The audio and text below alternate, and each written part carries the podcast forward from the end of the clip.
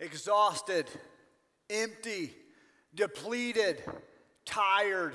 We have absolutely all been there. Now, we all get there in different ways. There's different things that drain us. Like some of you guys, if you had to go talk to people in the lobby or out at a party, you know, if you had to do that for 10 minutes, you, you would need like a nap, right? Or, or a hibernation. Some of you guys, it just energizes you. Some of us, if, if you had to work on a mathematical or an equation or Excel spreadsheet, which I, I'm pretty sure that's demonic. I don't know. I can't figure it out still. But that, that would just give you life. And you guys have problems, right? But we all get drained and different things like that in different ways. But there's one thing that really unites all of our energy, and that's food. Now, we're coming up on summer, and there's some of you guys, you know what, you're naturally thin. You don't, you know, you just eat cheeseburgers and candy and whatever else you want. And the Lord is not happy with you. Maybe the Lord's fine. I'm not happy with you, okay? But either way, right? Some of us, you know, you want a summer body and you, you really wait till the summer to do something about it. It's really too late at that point. But speaking of energy, um, whenever I graduated high school and I wanted to really put all of my, I, I, grew up playing sports and I was looking for something to throw my, my, comp, my competitive spirit like into.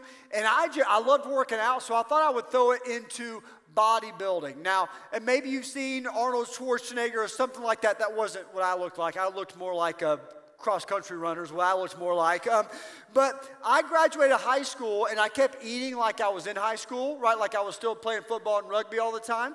And so I got up to about 240 and decided, hey, you know what I'm going to do? I'm going to do bodybuilding. And about 16 to 20 weeks, I went from 240 to about 175 or so for this bodybuilding show, which I'm not going to show you a picture of that bodybuilding show. Uh, somebody on staff found a picture of me in my pink posing trunks and made those into coasters. And so I'm not going to tell you, but he's not on staff. No, I'm just joking, but he, he is on staff. But I will tell you, I was, I was drained. I just I didn't really have much support. I just got online and and you know just kind of researched what are you supposed to eat, what are you supposed to do, and I, I just never eaten like that. And it was it was wild. I remember one time me and dad we were going to go see a movie and that was kind of our thing we would eat a steak at his house and then go watch a movie well the bodybuilding protocol called for me to eat eight ounces of eye of round, like beef. And you may have never heard of eye of ground beef because it tastes like the skin of the cow, is what it tastes like. And dad's got this ribeye that's like pouring over his plate on every side. He, I, I watch, because I'm done with mine in like 30 seconds. So I'm just watching him just staring at him eating this thing, right? And then he gets done. he's like, Gosh, I'm so full. I don't know if I can stay awake during the movie. And I may have responded poorly, okay? And uh, he was like, Oh, are you still hungry? And I'm over there chewing on my plate. I'm like, Yes, I'm hungry, right? Uh, it's called hangry, but either way, right? I was just so depleted. And then I remember being up there, and, you know, it's, I won't go into detail. Either way, I end up getting like fourth place in this bodybuilding show when there's only like six people up there. It wasn't great, all right?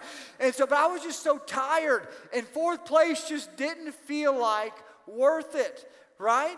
But, and, and, actually, what I did, at least what I did know, is I knew where to go to replenish my power, and that was to pizza and pancakes. That's actually where I went. I actually have a picture uh, of IHOP, me there, uh, really just re- replenishing myself. And, and you may say, Zac, where's the pizza? I ate that on the way to IHOP. And, um, and uh, one more little story about that. My, my brother, Micah, uh, my family was very supportive in this very weird season of my life. And Micah actually brought a pizza to the bodybuilding show. And you've probably never been to a bodybuilding show, wouldn't suggest it. And, but it's a bunch of like, again, I wasn't muscular. Again, looked more like a, like a, a, a long distance swimmer, is what I looked like. Um, and I'm pasty, so there's a lot of, well, either way, we won't go into detail. But I come off stage and Micah just thinks the thing to do as a brother is to bring that pizza backstage. Oh, yeah, some of you guys know. What, what Micah didn't know is behind the curtain, there's about a hundred shaved, greasy, oiled up angry gorilla type people, right? All hungry back there. And Micah, just Micah walks out there, just fat as a house at 280, just walking around with a pizza, just looking for Zac, right? He said it was the scariest he's ever been. Looked like he was like in like a lion's den with a pizza, right? But there are times when pizza and pancakes just won't cut it. I know it's hard to believe that there's a place where pizza and pancakes can't make it better, but we all know there's times and places where we run out of power that those sources just cannot help. They cannot help. They can't get us where we need to be, right? And so, where do we turn in times like that? Where do we turn whenever those sources cannot help? Well, there's a passage in the Bible that I bet you've heard at least part of, or at some point you may have heard bits and pieces, or if you've never heard it, you are in for a real treat. This is one of the most well known passages in the Bible, and I would love it if you would allow me to read it to you. This is Psalms 23, and King David wrote this, and there's only six verses. So let me read it to you and just really let this hit you for where you are in your current season of life. Psalms 23 says this For the Lord is my shepherd, I lack nothing. He makes me lie down in green pastures. He, lead me, he leads me beside quiet waters. He refreshes my soul. He guides me along the right path for his name's sake. Even though I walk through the darkest valley, some translations say the valley of death, I will fear no evil, for you are with me. Your rod and your staff, they comfort me. You prepare a table before me in the presence of my enemies. You anoint my head with oil, and my cup overflows. Surely your goodness and love will follow me all the days of my life, and I will dwell in the house of the Lord forever. Forever. Do you feel like you are lacking? Do you feel like you lack energy or lack uh, peace or lack rest, comfort, maybe lack companionship? Do you ever feel like your current pace or your current lack of peace is just not sustainable for your professional life, your relational life, your spiritual life? Before we go any further, I just want to pray. Because as you read God's word, this emptiness that so many of us feel, that is not God's plan for you. That is not God's plan for me. So, hey, let's just be humble today. Let's surrender today. If you would say, hey, I am lacking, I need more power, peace, or provision. As we pray, at all of our campuses, will you just raise your hand right now? If you say, I need more power, peace, provision, just go ahead and raise your hand. God, we come before you right now. Hundreds of hands all over at campuses, at homes, all across. God, and we just pray that you would be exactly what we need. Today, you are going to tell us to do some things to walk in your power, and I pray that what you say, we will obey. Today, we are here to hear from you. God, we're surrendered. We're expectant. Let us be plugged into your power. In your precious name we pray. Amen. Amen. I want to welcome you live at all of our churches, all of our campuses. If you're watching live online or later or God Behind Bars, I am so excited about this series, and I know it will be so life changing to those of us who will allow God to shape our worldview, who will allow God to maybe, or not to maybe, to plug us in where we need to be plugged in. For the next couple weeks, we will be plugging into one of the most famous passages in all of Scripture, and that is Psalm 23, written by King David. And here's what I want to make sure that we continue to just etch this into our life out of Psalms 23. When it's time for a recharge, return to the one in charge. When it's time for a recharge, return to the one in charge. Now, there's a lot of similarities when it comes to sources of power, but one of the things that we understand about power most likely is that power needs to be switched on, right? So power needs to be switched on. And probably the source of power that we understand the most is electricity. Now, for things to work, the power has to be switched on, right? For your lights to work, the power has to be switched on. For your TV to work, your light or your, your power has to be switched on.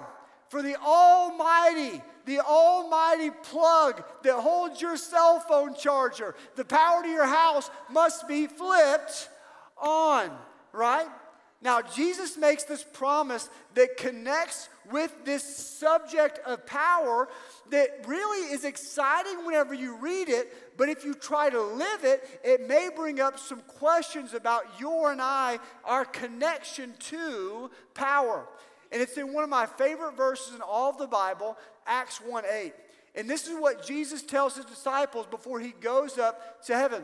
He says, But you will receive power when the Holy Spirit comes on you, and you will be my witnesses to Jerusalem, Judea, Samaria, and to the ends of the earth. Now, can I just make something clear?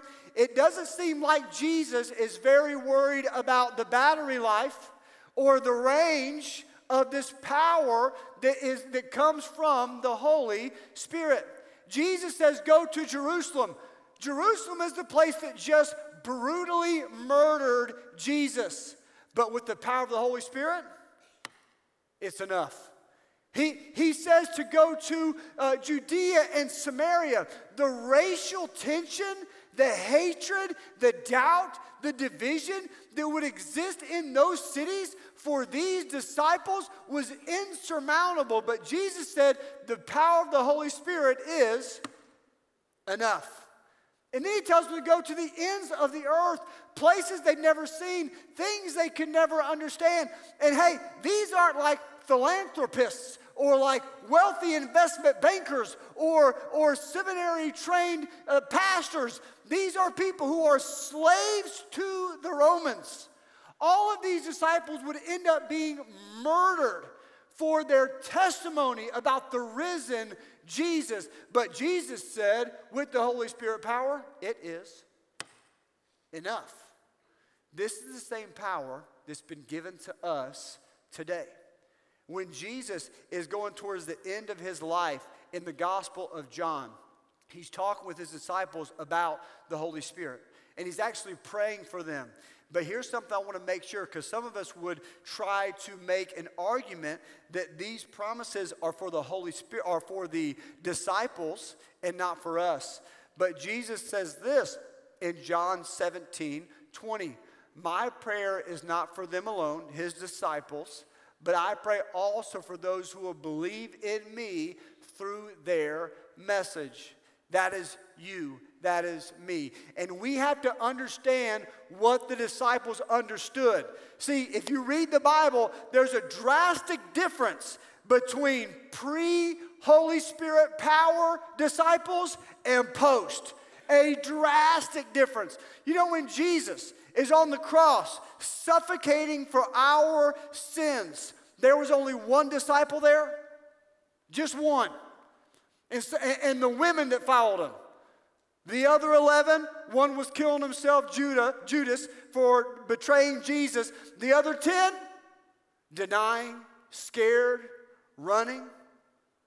But whenever they understood the power that we can plug into in the Holy Spirit, they went from scared to bold. They went from private disciples to public disciples. They went from doubtful and fearful to faithful. They went from powerless and spineless to powerful healers, world changers. They learned what we must learn that everyday power that we need only comes from one source.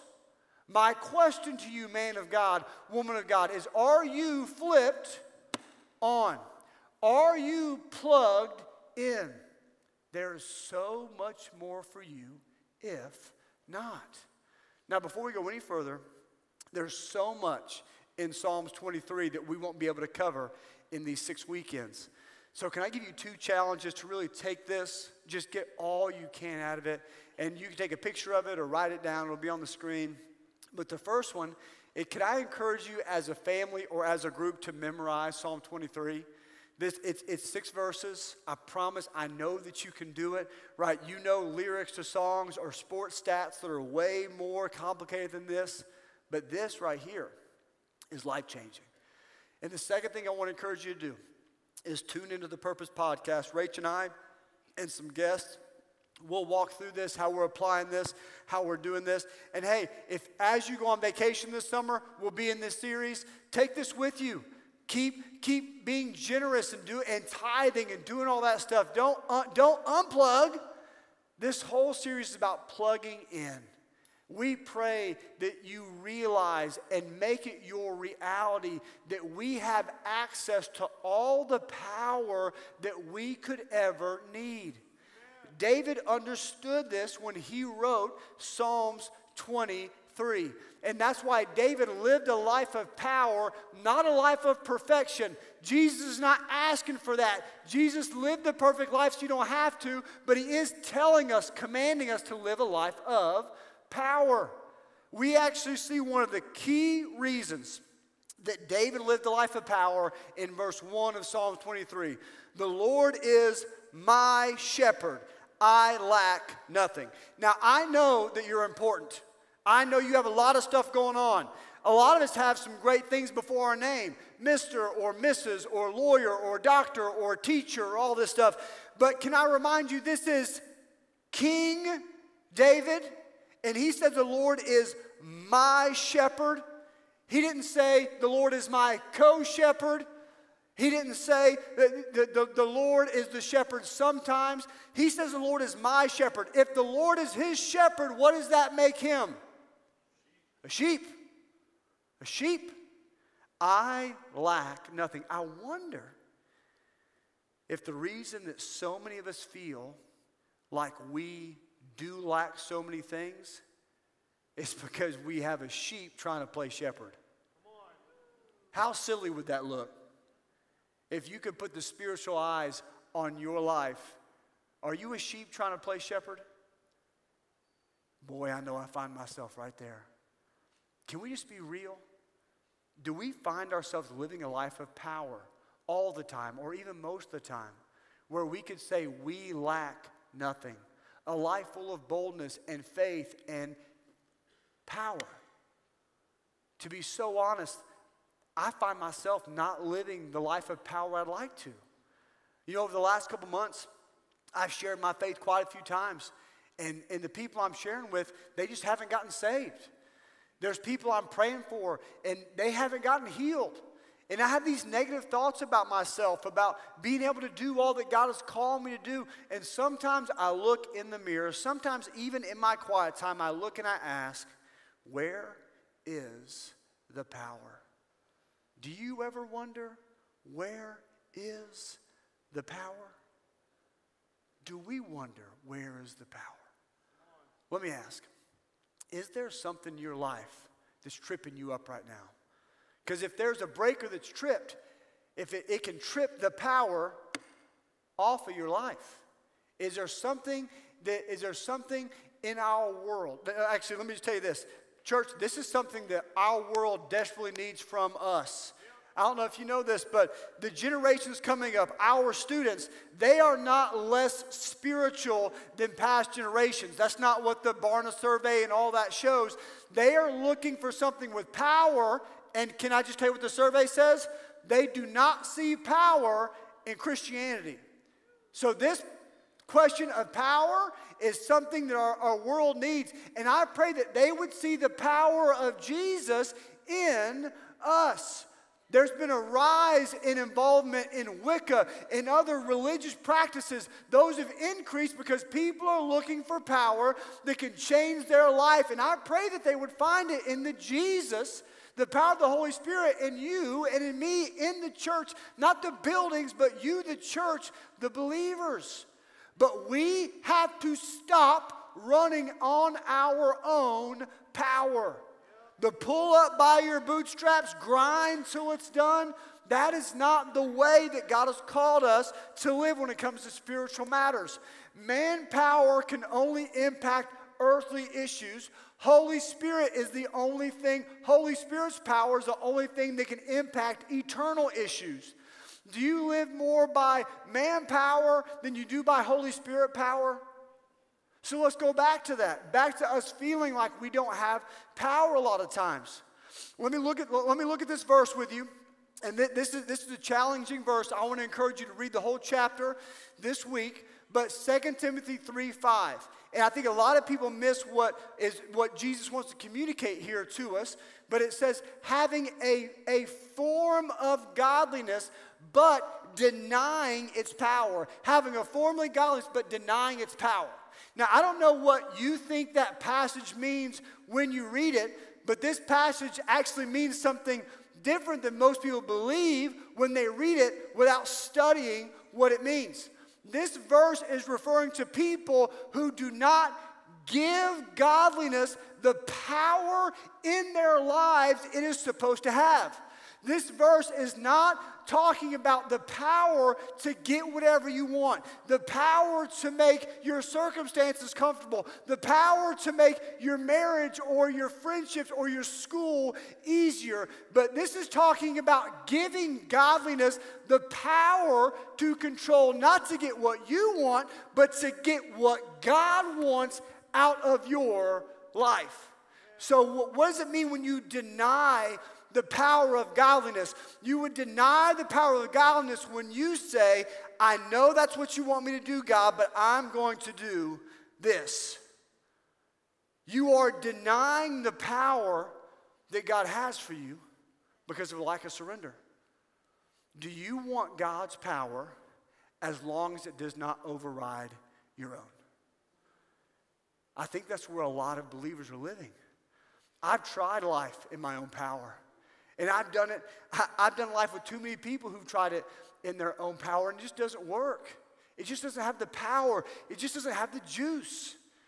I believe that you want to walk in God's power. I know that I want to walk in God's power. So today, can I just give you two?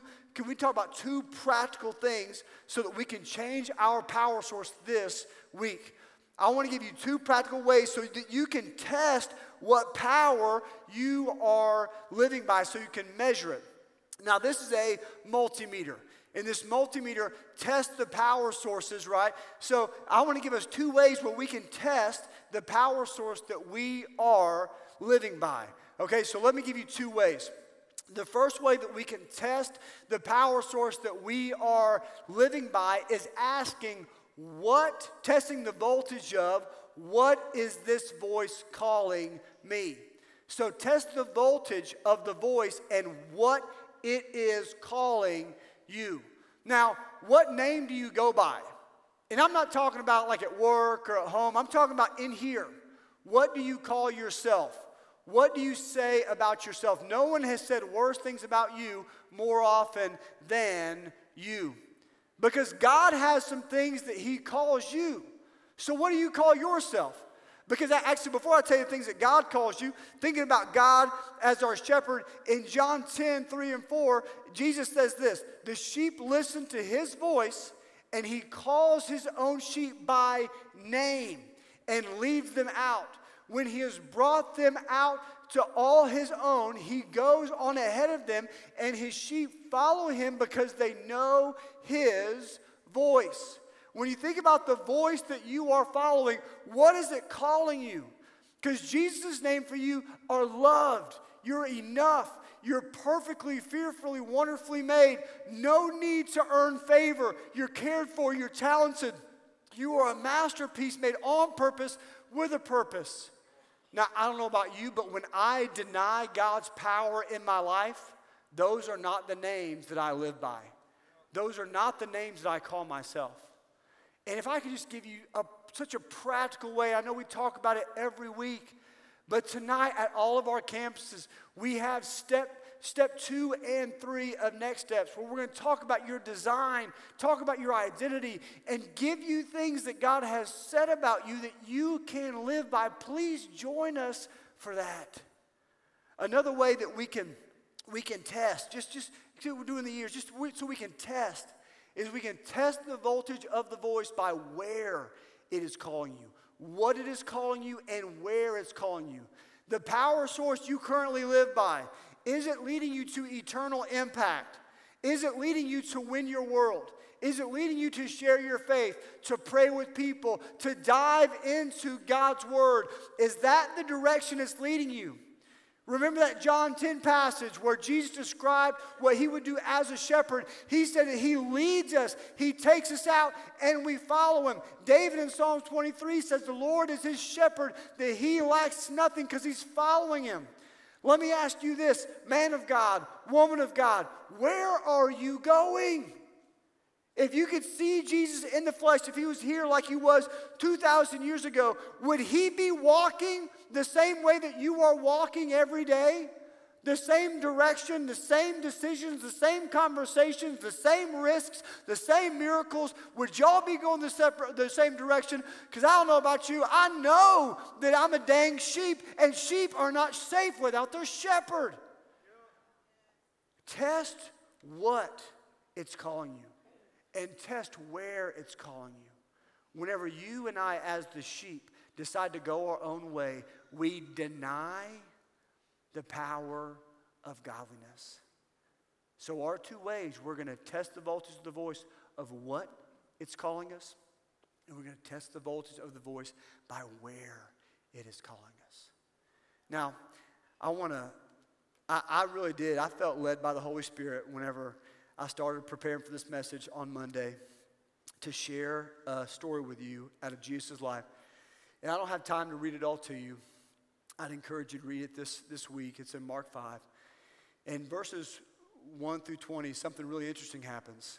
Jesus goes and uh, to the region of the Gerasenes, and when Jesus got out of the boat, a man with an impure spirit came to the tombs to meet him. It says the man lived in the tombs and no one could bind him anymore, not even by chain, for he had often was chained hand and foot and tore it, tore it apart and broke the irons on his feet. No one was strong to subdue him. Day and night among the tombs and the hills, he would cry and cut himself with stones. Listen, if the voice, the power, if, if it's calling you impure, that's of the devil. If it is calling you to places of isolation and aloneness, to cut yourself physically, emotionally, relationally, or spiritually, that is of the devil. That voice is not from God. And you may think, well, gosh, what's Jesus about to do? This dude is jacked. This dude is demon possessed. This dude is cutting himself. This guy is, this guy is, is, he can't be bound by chains. What's Jesus about to do? Jesus says, What's your name? Because it matters to Jesus what you call yourself. And you know what?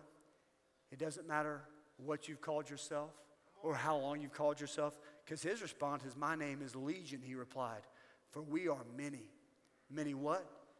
Not many personalities, many demons. Jesus cast these demons out. Jesus calls him by a right name. He, he's put together. But, but uh, I, I only have time to tell you this last part. This is my favorite part 18 through 20. It says Jesus was getting in the boat because the people, after they saw that Jesus done this crazy thing, they got scared and asked Jesus to leave. Asked Jesus to get out of their town. So that so Jesus is gonna, so hey, whenever you deny the form of godliness and you say, hey, Jesus, this life right here, brother, this is not for you to lead, this is for me to lead, Jesus is gonna wait till you to come back right?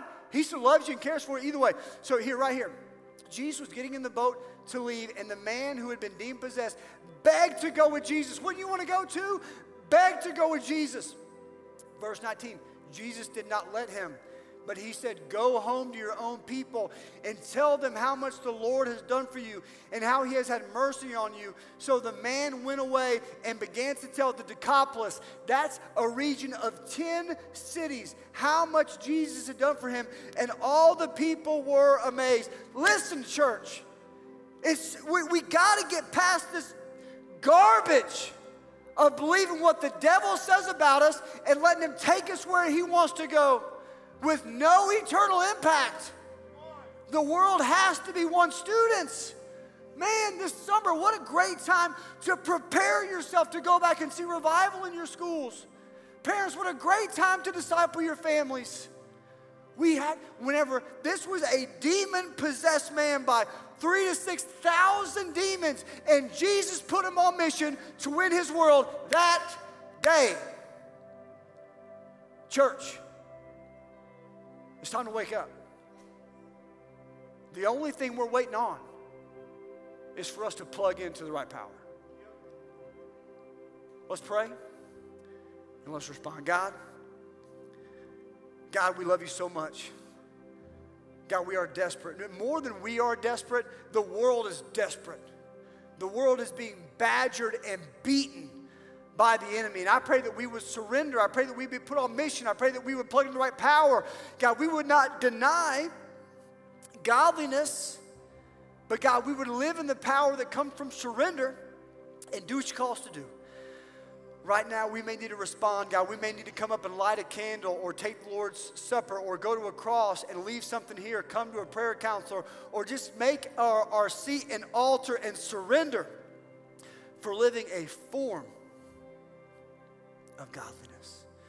Holy Spirit, I pray that everybody at all of our churches who is surrendering to you right now, that you would give them the boldness and the consistency to walk in the power of a life led by you, Holy Spirit. In your precious name we pray. Amen.